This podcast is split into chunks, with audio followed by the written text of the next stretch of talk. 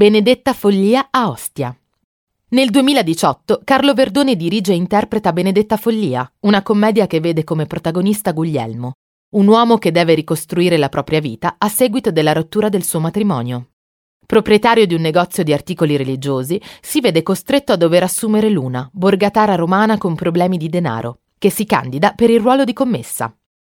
Ben lontana dal mondo che è solito frequentare Guglielmo, dopo un'iniziale resistenza da parte di lui, la giovane sarà la chiave di volta per l'inizio di una nuova e soddisfacente vita, sentimentale e non. L'esterno della discoteca Durango, dove Luna è costretta a tornare a lavorare e da dove Guglielmo è malamente cacciato, si trova ad Ostia.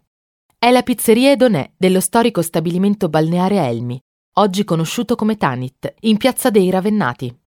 Ostia, poi, è presente anche nelle riprese sulla spiaggia in riva al mare, con Guglielmo e Ilenia che finiscono a ballare insieme in costume. La località marina romana, d'altronde, è sempre presente nei film di Verdone. Basti pensare a pellicole come Borotalco, Acqua e sapone, Troppo forte o Compagni di scuola, solo per citarne alcune.